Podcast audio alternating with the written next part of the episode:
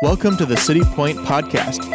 For more information, please visit us online at citypoint.tv or our Facebook page, City Point Church.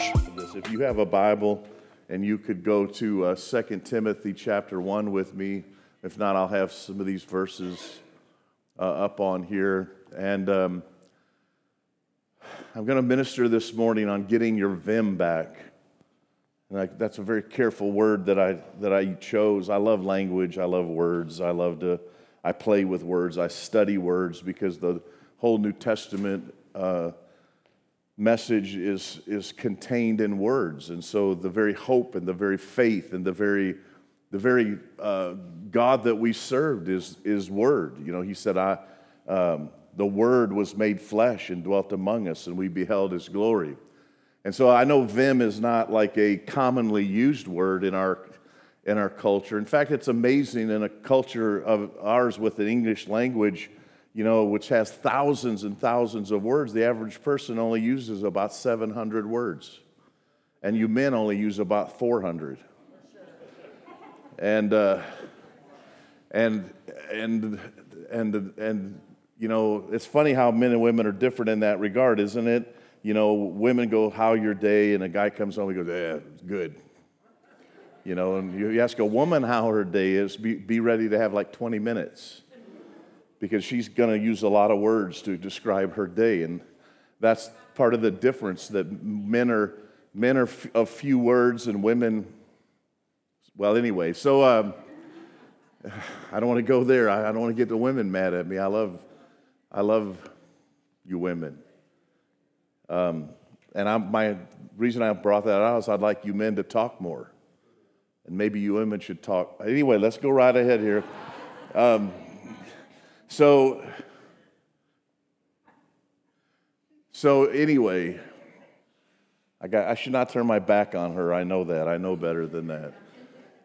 So, um, them, though, is a word I want to I want to define it for you as we get uh, started here. It's, it's, it's, it, this is right out of the dictionary, uh, Webster's dictionary. The word vim means robust energy and enthusiasm. Robust energy, robust energy, robust energy. y'all are looking at me like, yeah, yeah, yeah. Uh, actually, and the word enthusiasm comes comes from a, a, a, the root word that uh, the word for it's like God working because the word enthusiasm, which you know, don't don't we don't y'all love enthusiasm? Yes. I mean, don't you like to be around people who are enthused? Yeah, it's, it's, it kind of gets boring around you know somebody who's who's not enthusiastic, and if they're you know, the, it's hard to get into something if there's no enthusiasm about it you know, that's the thing too, is like you may not even know really what's going on, but if you're surrounded by a bunch of people who are enthusiastic, you'll kind of get swept up in their enthusiasm, even though you may not have a clue. so, anyway, the word enthusiasm comes, the word root word there is theo, it's actually theos or theos, which is God, and it's uh, God in you working. That's where the word enthusiasm really has its beginning. It would, God in you working. And when God's in you working, you should be enthusiastic. And if you're, you, amen. So y'all got to do better than that. Come on now. And so, and, and, and so vim, and this is why we're talking about getting your vim back, because because if you're if you're in life, there, life has a way of just sucking the vim out of you, the energy and the enthusiasm. It just has a way of, of, of, hurting you and, and bringing you down, and people can bring you down. People, and, and their, their stuff, they want to like lay it on you. You ever notice that? You're like in a great mood and you walk up to somebody, and next thing you know is like you feel like you want to hang yourself. And Randy, amen. Now don't careful how you amen this. You got to do it and you have to do it at the right time in the right parts, or the person you're sitting next to is gonna slug you. And I give them permission if that'll give you more energy and more enthusiasm. So the word vim, though, is the idea of, of an energetic, enthusiastic person. And I think as believers, we should be energetic and enthusiastic. I think, I think we should do, the Bible says, whatsoever you do, do heartily. The word heartily means do it with enthusiasm, do it with all your heart. You should not worship half hearted. You should not, you should not pray half hearted. You should not love half hearted. You shouldn't do, I don't do, I don't even eat half hearted. Hallelujah. I do everything. That's my wife's always like, whoa, whoa. I mean, I can't, I seem like, I seem to like go to extremes on everything.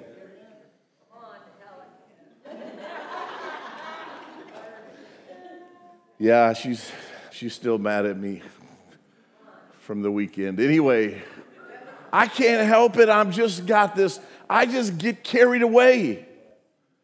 I get, I get carried away, but now there isn't such a thing as losing your vim because I know how this works too. And we're going to look at a guy, we're going to look at a guy who had a great vim and then was losing it. And then a, another guy wrote him a letter and encouraged him to get it back and showed him what to do with it. And then I want to share that with you this morning. And then I want to pray for you because last week I commissioned you. And then this week I'm thinking, man, I commissioned a lot of people who need a real, they, Talk about a battery. They need a battery. Y'all need a jump or something. And so I want to I want to put the jumper cables on you today because I know that many of you sitting here it's not about that you're not called because you know you're called. How many of you have had prophetic words spoken over you about callings and giftings in your life? Raise your hand real tall. Look, it's all everybody in this room. You've had prophetic utterances. You've had the inner witness of your spirit that you've been called to things. And yet, how many of you, raise your hands and be honest, know that it's hard to walk out that calling when you lose your energy and your enthusiasm? It's really, and we're going to look at that and why that happens and how you can fight against it and why it's important to recognize it and then what you do to call yourself out of it. Notice what I said, you call yourself out of it. And so we're going to look at that this morning and we're going to read now from 2 Timothy chapter 1 verse 6. Okay, so here's who wrote the letter of who wrote the letter of Timothy? Paul. Can I tell you a little background on 2 Timothy? This was the last letter that Paul wrote before he was taken out and martyred. Remember a couple weeks ago, I talked about how Jesus, his last week, was very careful about everything he said, and everything was measured and very, uh, uh very pointed and intentional because he, was, he knew his time was short. And, and here's Paul who writes a letter to Timothy, the second letter and this is the last letter he will write from a Roman prison before he's taken out and has his head cut off by, by uh, Nero, who had, who had gone mad.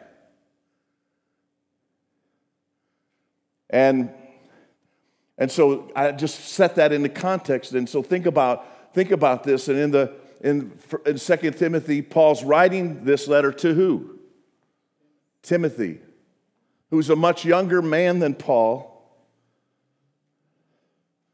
He even calls him, uh, uh let no man despise thy youth, because that's what people tend to do. You know, people, if they don't like you or want to discount you, they go, oh, you're young, what do you know? The only trouble with that is some of these young people are a lot more wiser than even we are. So don't despise somebody's youth.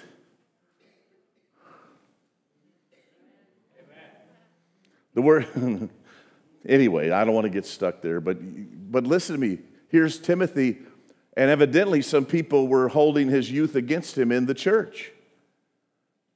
Oh, Pastor Mike, the church would never do that. Oh, no, it would never do that. Uh, where you been? And so Paul writes to him, and now this is Paul writing to a young Timothy. You know, people say, well, how, how young was he? Well, let me just tell you, too, in this culture, you weren't considered, you weren't considered wise and experienced until you were in your 40s. So Timothy was somewhere under 40. And Paul was in his 60s uh, when he wrote this letter about to die. And so, listen to what he says. I'm writing. I can't, I, I mean, I, when I read this, my heart just gets moved because I think about this seasoned man of God writing his son. Because that's how he saw Timothy. He saw Timothy as, as a spiritual son. You're no longer a slave, but a son. And Paul loved Timothy. Paul, Paul was, uh, Paul was just, uh, Timothy held a special place in Paul's heart. I'm writing to encourage you. I'm writing to encourage you. I'm writing to encourage you. I'm here today to encourage you. Encourage, to put courage in you. Why? Because evidently, well, why would you encourage somebody? Let's just get real about it. Why would you encourage somebody? Because they're discouraged.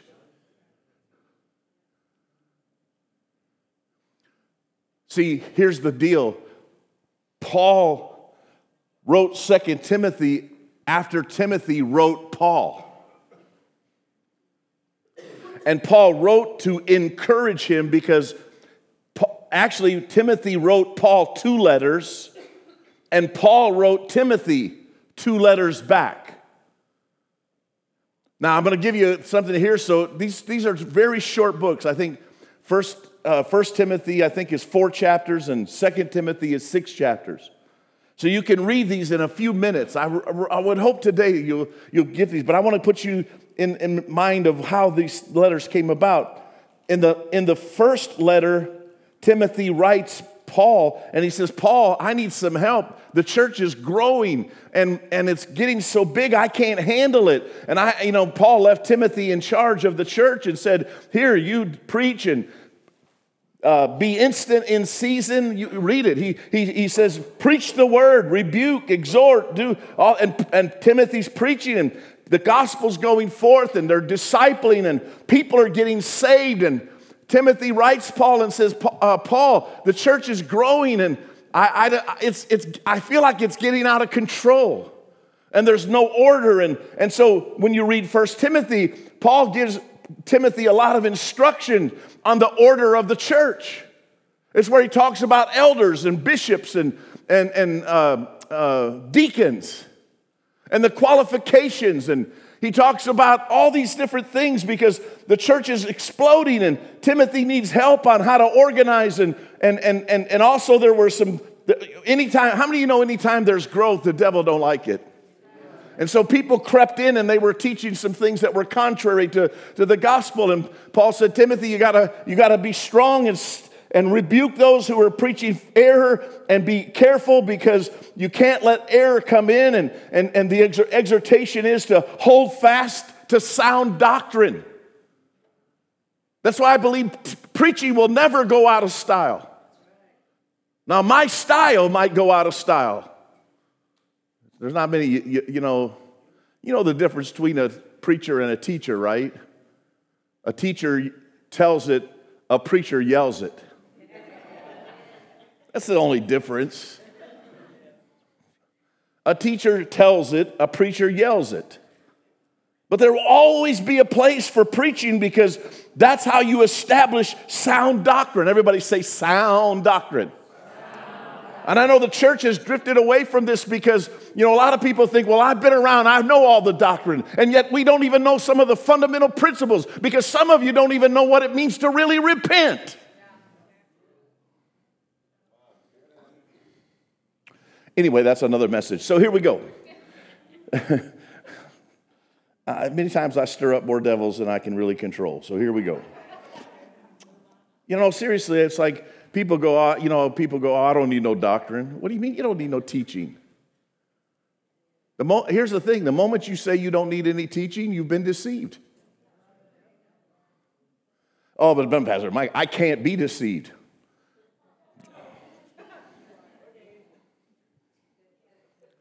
So, first letter, Timothy says, The church is exploding. I need help, Paul.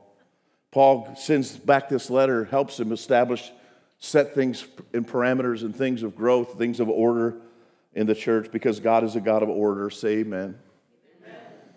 People say, well, you know, we got everything in order here. You know, we get things to such extremes. Let me tell you where everything's in order at the cemetery right up the street here. People say, well, if it was, if it was God, it would be perfectly in order. the only place you're going to find where people aren't protesting, people aren't acting out, people aren't showing out is if you go to the cemetery because they're all dead, D E D, dead.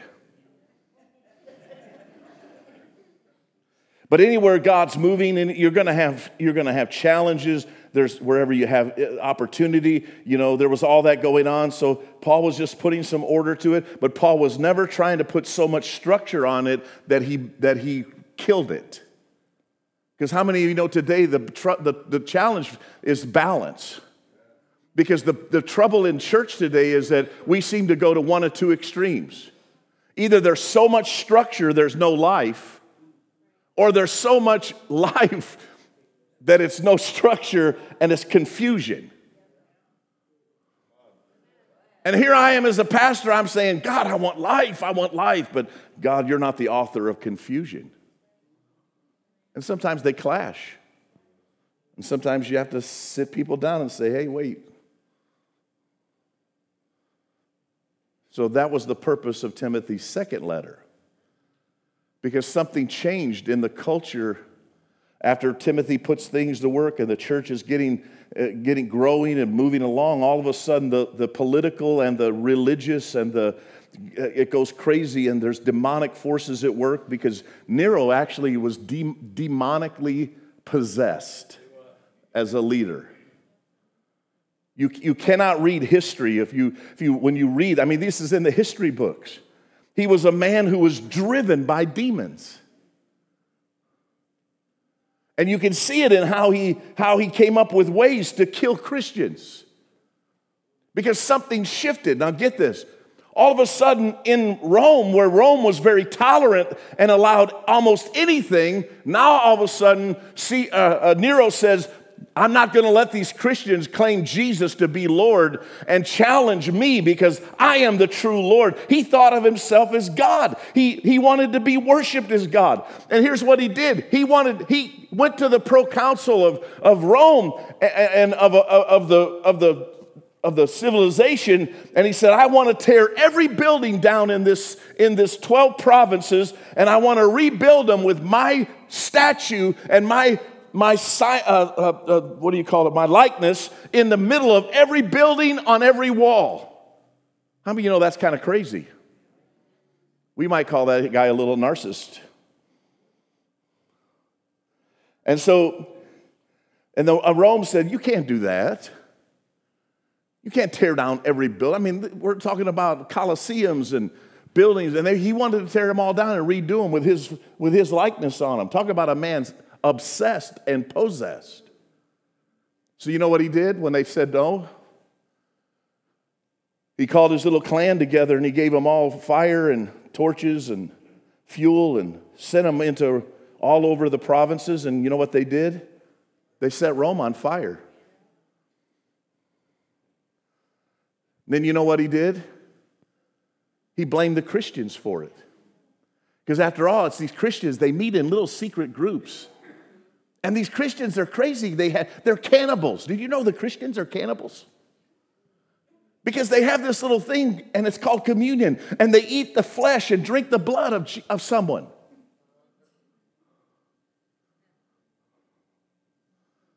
Do you know these Christians? They, they, they're, they're, I think they are, I think they're practicing all kinds of weird things because they have these they have these things where they come together and, and they just love on each other and they call them love feasts and, and, and nero used all and they meet in secret and, and, they, and, they, and they hide what they're doing and And, you know, but that's not true. But you see, that's the lies being told about Christians. You know, there's a lot of lies being told today about us. How we're the most intolerant, racist, bigoted, homophobic people on the planet. That's bull. Excuse my French. We are not intolerant. Because you have standards or you have a belief system does not make you an intolerant person.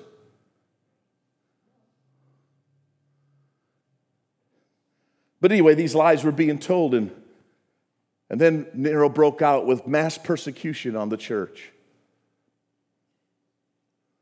Mass persecution. He cleaned out this garden around his palace. He had this beautiful landscaped garden in his palace. Now, I'm talking from, this is from natural history. I'm not talking about this is in the Bible. This is from the history books. It's, it's, it's verified and written in history books like, uh, you know, like the rise and fall of the Roman Empire. You should, you know, that book's about this thick. And, and, but it, it's amazing because there's so many similarities between Rome and, where we are today. But anyway, t- he tore out these gardens, beautiful landscape gardens, and he had him plant the whole garden full of poles. And he put a vat in the middle of the garden and they filled it with tar.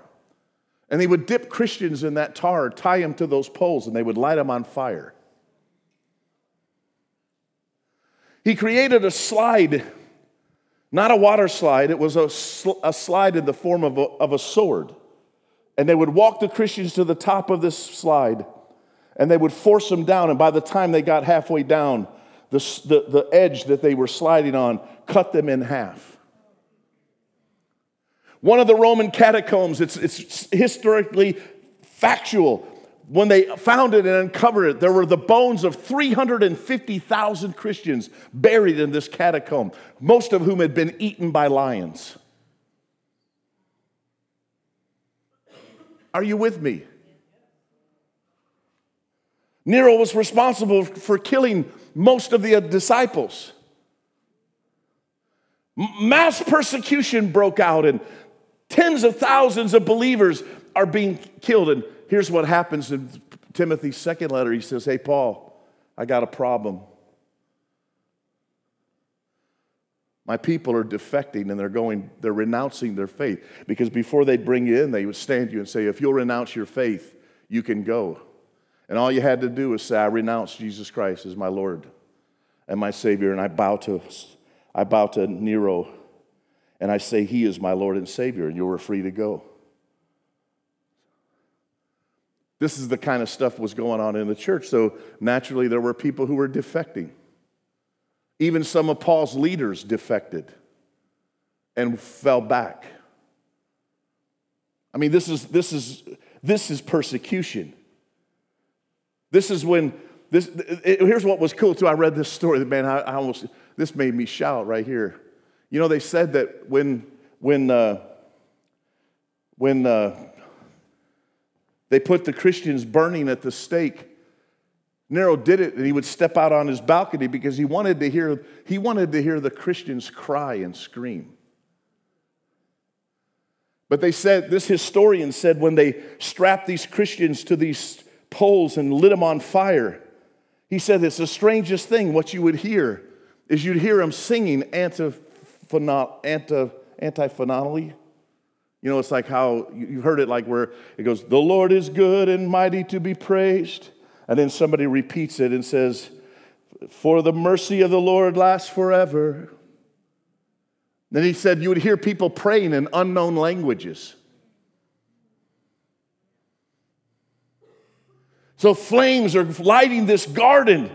And what you're hearing is people praying in other tongues and praising God. And then you had believers who were renouncing their faith and leaving and leaving Timothy and running away and, and renouncing the faith. And Timothy was taking it personal. And then Timothy was really just, how many of you know it doesn't matter the reasons or whatever, but when somebody, when somebody leaves, when somebody goes the other direction, when somebody, when somebody departs, it, it hurts. And you get troubled as a, as a as a pastor, I've seen it, you know, most of the people too, they go, you know, well, I feel like the Lord's leading me somewhere. Well, I don't know if it's the Lord, but I bless people. I've learned just to bless people. Just bless them. I'm not going to get into it. I have to, I have to bless them because I can't, I can't, uh, see, I can't allow myself to get so discouraged over what, what might be going on out there that I got to make sure I cultivate the right thing in here. I'm, I'm trying to tell you all something because when you see things going against you, or you see yourself getting weighed down under circumstances or situations, and the devil's trying to zap your, your enthusiasm and steal your energy, and you lose your, you just lose your zeal. You have to keep, you have to make sure you cultivate the right stuff internally because what you cultivate will dominate. That's good preaching right there, Pastor Mike. Yeah. I feel like I should have yelled that. What you cultivate will dominate.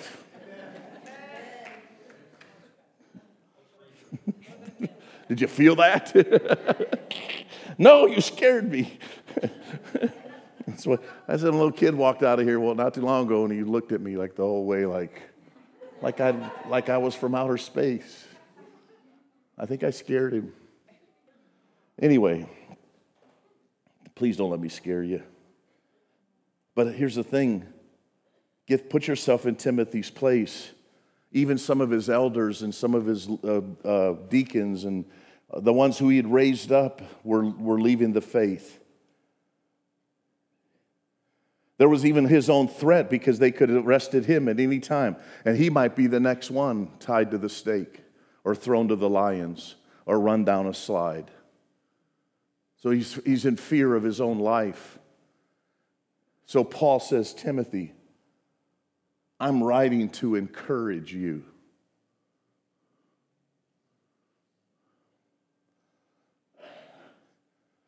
Why? Because what happened, now look at what he says to fan into a flame and rekindle the fire of the spiritual gift God imparted to you when I laid my hands on you. See, I'm sure it was a, quite a meeting when Paul laid his hands on, on Timothy, and I'm sure Timothy sensed the power and the anointing, and, and Timothy operated in it and saw God testify to it as he brought people and established a church and the church was growing. The church was making an impact on the city and lives were being changed and people were being transformed. And, but all of a sudden things took a turn and, and, and Timothy is troubled and, and he's, he's, I'm telling you, uh, can I let you in on a little secret too? Timothy was scared. You say, Pastor Mike, how can you say that? Why would Paul say, Timothy, God isn't giving you a spirit of fear? Why would Paul waste his time if that wasn't an issue for Timothy? Paul was saying, Hey, Timothy, God hasn't given you a spirit of fear. Now, I know some of us as believers, you know, we're like, well, I don't have any fear. Yeah, well, you're not in his shoes. But what will you do when that day comes? What would you do if everybody in your family walked away from you? Told you, well, you're, you're, you're a part of something that's not even real.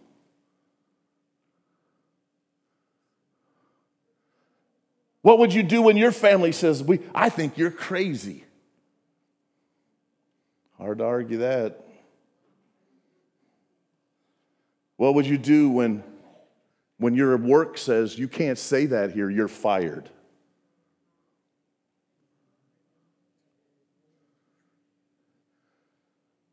What will you do when they come after you and say,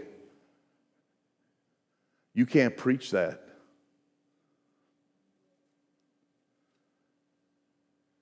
And the spirit of fear has come, come on him or trying to come on him. And then all the, think about it. And then here's the thing, too. So let me just throw another one in on you. Timothy had some physical ailments, too. Yeah, remember where Paul tells Timothy, he says, from now on, Timothy, drink a little wine for your stomach's sake. Now, people take this and they get all stupid with it. Yeah, I said stupid. So, you know, and, and, and they use it to try to justify stupidity. But here's the thing Timothy had, had some ailments. And here's, what, here's how it's actually worded in the, in, the, in the book of Timothy. He said, Use a little wine for your stomach's sake and your often infirmities. I hate to disappoint y'all, but I'm, I'm on a little medication for some heart issues. If, that, if, if Timothy drinking a little wine for, to calm his stomach down disqualified him, then don't come to me like, well, you, you can't, you know, he shouldn't have been doing that. And then you're on.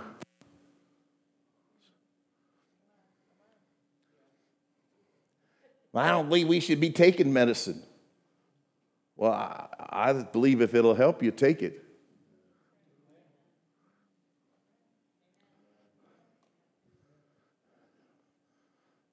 I'm like on a blood thinner. I'm on something to keep my heart calm. That's a joke, isn't it? I was wearing a monitor for two weeks last week. Uh, last week, y'all didn't even know it. I had it wore it for two weeks, and I went to the, when I went to the doctor. I said, "Did you did you notice anything funny about that heart monitor?" Yeah, she said. There's times that monitor was just like off the charts. You was you like running? I go,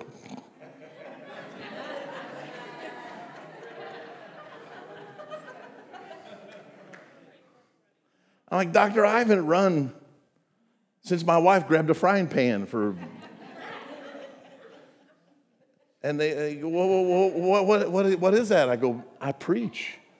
I said, you, you notice whenever I'm preaching, my heart is like thumping. Oh, that's what that is.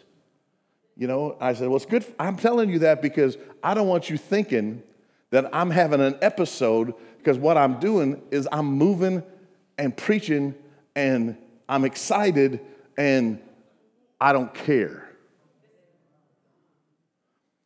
And, and I'm, I'm just telling you, I, I, Timothy had some issues. The weight of everything on his shoulders. He was a, this young pastor. His church is uh, under persecution. He's under threat he's under physical duress. He, he's under mental duress because how many of you know when all this starts going on in your life, you start getting some thinking like, what am I doing wrong? What am I doing wrong? I'm just letting you into the mind of a pastor because that's what, you know, eh, eh, you, you can be doing everything right, but things don't seem to be stacking up the way that you expected. And all of a sudden, you start feeling like there's something wrong with you. And then the devil comes and says, Yeah, you're right. You know what you should do? You should quit you should just quit. Because all your troubles would be over if you get out from under that. You see what he's trying to do here's so so you see get this. I'm writing to encourage you to fan into a flame. So what the devil's trying to do, listen to me church. What the devil's trying to do to all of you, you raised your hand. Yes, I have callings, I have giftings, I have things God has birthed into me, and I know what it is that it, when it's a burning and it's alive in me, but the devil, what is the devil's job? To, to burn you out. Hello? He tries to get the fire to die in you. He tries to pull you away from other believers. You know, because look at, if you look at this picture, I use this picture Here's a good picture. This is, a, this is the embers. You see the embers. There's no flame here. There's no flame. There's only some red hot heat because the fuel is running low. The, the, the wood's almost all been consumed. And what's happening now is that, that the, the embers are, are just burning. And the, the problem, you say, well, how does that happen? Paul told us how it happens. He said, Timothy, don't neglect the gift that's in you. The word neglect means to ignore or not to pay attention to. You do not have to walk away from it. You don't have to you don't have to put water on it. All you have to do is not pay any attention to it. And what happens? the glow gets dimmer and the hot gets cooler and the, and the fire starts slowly dying and, and you lose that flame. And all you have is some heat. And let's go back here and you see it says, I'm writing to encourage you to fan into a flame. You ever had a campfire yeah, how many of you ever went to a campfire and you burned this? I love campfires. I, I used to, we used to go camping. I, I loved to sit around the fire at night and I'd build this fire. It was like an art to me. It was, you know, just how you built it and then to watch the flames dance, to watch the flames perform. I loved that and I loved it. And then it would get late into the night. I didn't put the fire out. I just said, you know, it's, it's burning down. It'll be safe. It was in a fire ring and we just would go to bed and, and, and then it slowly the fire would die and the, and the thing would just go down. And we would get up in the morning, and I would come out in the morning, and I would take a stick, and I would start stirring it, and I would add some fresh fuel to it. I didn't have to spark a match, I didn't have to put gasoline on it, I didn't have to do anything but stir it up. And as I stirred it up and put some kindling on it, all of a sudden that red ember burst back into a flame. And without even much effort, that fire that was in there came back to life. And that's what Paul's saying to Timothy. Some of you sitting here this morning, you have been called by God, ordained by God, commissioned by God. You have had prophetic promises given to you, and you've let the enemy blow your fire almost out. And I'm here today to tell you stir up the gift that is in you. Let the oxygen of the Holy Spirit begin to blow into you and that flame will burst back to life, and you will find the energy, the enthusiasm, the power, the glory that you need in Jesus. Woo! Hallelujah! Terry, I think I need some heart medicine. Just kidding.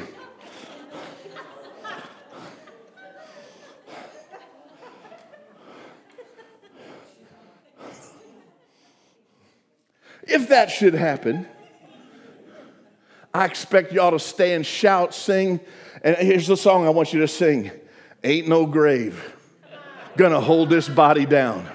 It ain't no grave gonna hold this body down. oh, I just want you to keep having church. Just push me over to the side. Heck yeah. Don't stop. Come on, church. So I'm this, I'm this, I'm, I'm, like this Paul to Timothy. I'm this Paul to you, and I, I'm not trying to equal. There's no way I'm equal to Paul, but I'm just saying I'm the old guy who's been there. I've been burning for a long time. You know, here's the thing, church. Can I just tell you something? The number one thing Satan wants to do to put your fire out is pull you away from the people who you need to be around who will keep you burning. And so, what the devil does is he pulls you off into isolation, or he gets you around the wrong people, the people whose fire is already dead and gone out. And it's really hard for you to get burning back again when you're hanging around people who are like a wet blanket. You need to get rid of the wet blankets in your life, and you need to get around people who are on fire for God. You need to surround yourself with people who will burn. And when you get close to somebody who's on fire, you will burn alongside of them. I watched this happen with Kimberly like a, a year ago. Man, when she was up here this morning, I thought, I remember when Kimberly, I hope she don't forgive me. I'm not I'm not trying to embarrass her because I, I'm so impressed with what God's done in her life. I mean, she was at the end. Let me think about it. She's been a single mom. Those two girls on the left and the right are her daughters that she's raised as a single mom through all kinds of challenges because you know how daughters are. And anyway, I'm just kidding, just kidding. And, and, you deserve every bit of that for the way you've treated your mama. And so I remember when Kim was like, I remember when the fire was almost out, and Kim was like, uh, Pastor Mike, I don't know if I can do this anymore. And, and all. And you know, if you back up into Timothy, where Paul says, you, if you start actually in 2 Timothy chapter 1, verse 1, Paul says, Grace, peace, and mercy be unto you. And he says, I have never ceased to pray for you, because that's what we do. You know, I, I, I don't know what else to do. Many times I just put my face in the carpet and I cry out to God because I know the giftings and the callings that are in you, and I know what God's trying to do for you and with you, and I know the opposition. I know life can be life can just suck sometimes. Life has a way of throwing things at you that will try to diminish, destroy, and distract you. You go through certain things, losses come. You didn't see that coming. You, you go, uh, Laura lost her sister. Laura, I've never seen anybody more anointed and appointed of God to minister to women who've been through uh, uh, uh, drug addiction and being locked up. This woman has a powerful story, and the devil's done nothing but try to stop you and shut you up. And it's time for you to fan to a flame the thing that God has done in you, and He's going to bring it out of you, and it's going to be the resurrection of many because that's why God has called us. And when you get your eyes off of yourself and you start looking to Jesus and you start getting on fire, nothing can stop you. No one can stop you. Anyway, let me get back to this lady. This lady was at their wits' end and it looked like she was, and I'm always the one, I'm like, Kim, if you need to take a break, you take a break because I, I, I, you're more important to me than what you do for, for me. And, and it's, that's just my, that's how I am. That's what I, that's what I do. It's what I tell people. It's not like, oh, you can't do that. You got to stay in here. You got to stay. I just went to pray and we went to pray. And I don't take any credit for this, but something happened in this woman. Something woke up and burst back into a, this woman's been to Bible school. She went through a, a t- terrible breakup in her marriage. Her husband was a worship leader. Am I talking too much? It's just out there, it's a fact. And then something fanned to a flame inside of her.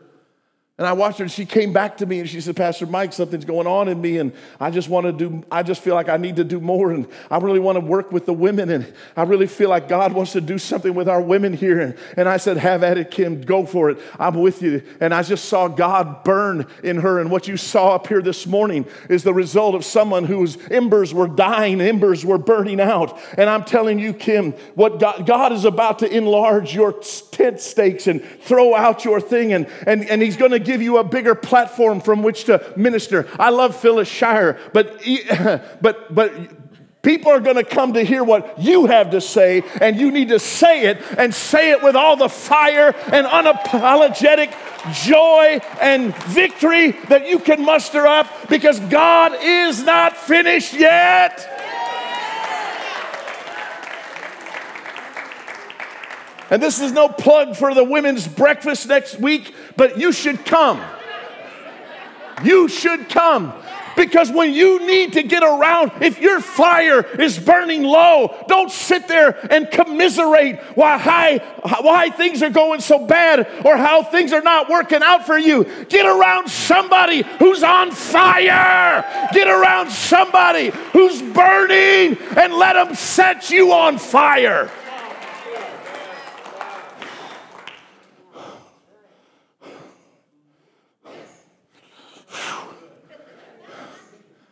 Feeling it. I'm feeling it. You see, I want you to fan into flame, rekindle the fire of the gift God already imparted to you. That's what he's. Well, I need some new gift. What you need is to walk in what you've been given.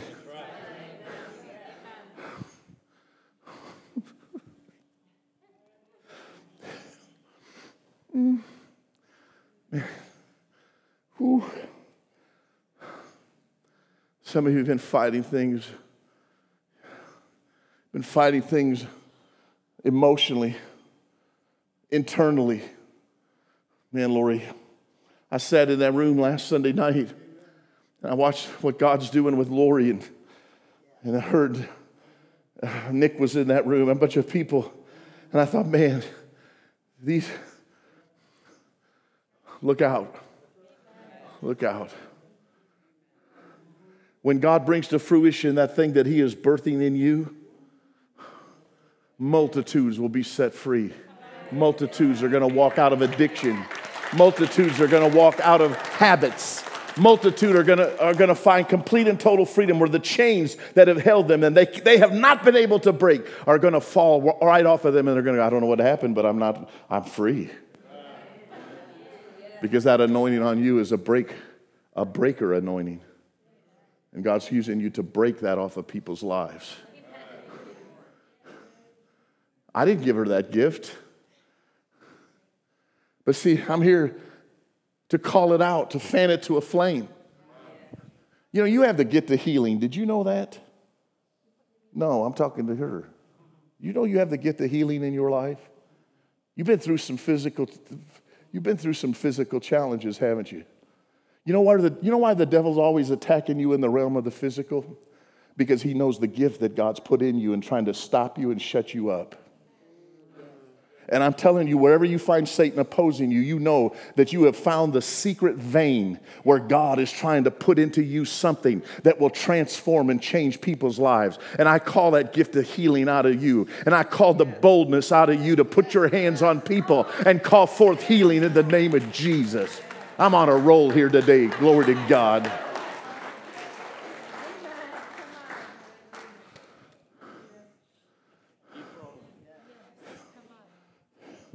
Church, I've seen what it's like when whole churches lose their fire and they just go to church. I've been there. I've been, I've been pastors of those kind of churches. And we just came up and we sang Standing on the Promises.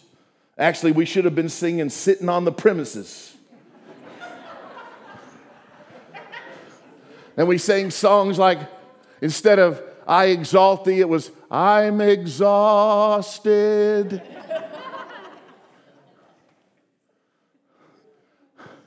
I've been in those churches where people lose the fire, they lose the flame. Then they get fussing and fighting among one another.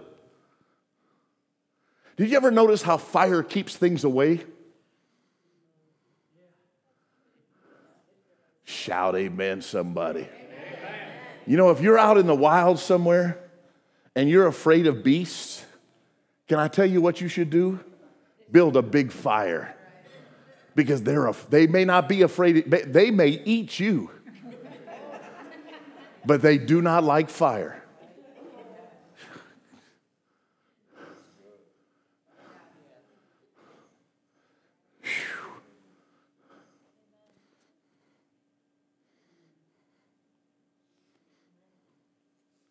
I've watched God with his vim flame into people's lives. I've even seen him flame into marriages. Dolly, you're a miracle. This marriage was like toast. And now Bob's calling. He, Bob had to go back to Florida the other day. Can you get back down here? That's not what he was doing a while back. And she wasn't wanting to go down there. Because the fire of God will put things in order. But you know, when the fire dies, you'll start like thinking all kinds of crazy things. I don't need him. I don't need her. I don't need that. I don't need this. I don't need you. I don't need this church. I don't need this covering. I don't need any of this. And you start thinking it's crazy things. And all of a sudden, you start cultivating these thoughts like nobody cares. Nobody really cares about you. Nobody really even thinks about you. What difference does it make? Why are you even trying? And the flame just gets dimmer and colder and buried. Jesus warned in Matthew 24, one of the greatest signs of the end times was that the love of many would wax cold. The word means become cool by blowing. Satan's blowing on the embers, trying to cool them down, cool them down. The Holy Ghost has got bellows and he's trying to put oxygen in. Burn, burn, baby, burn. So you got God voting for you, the devil's trying to kill you, destroy you. It's how you vote that carries the election.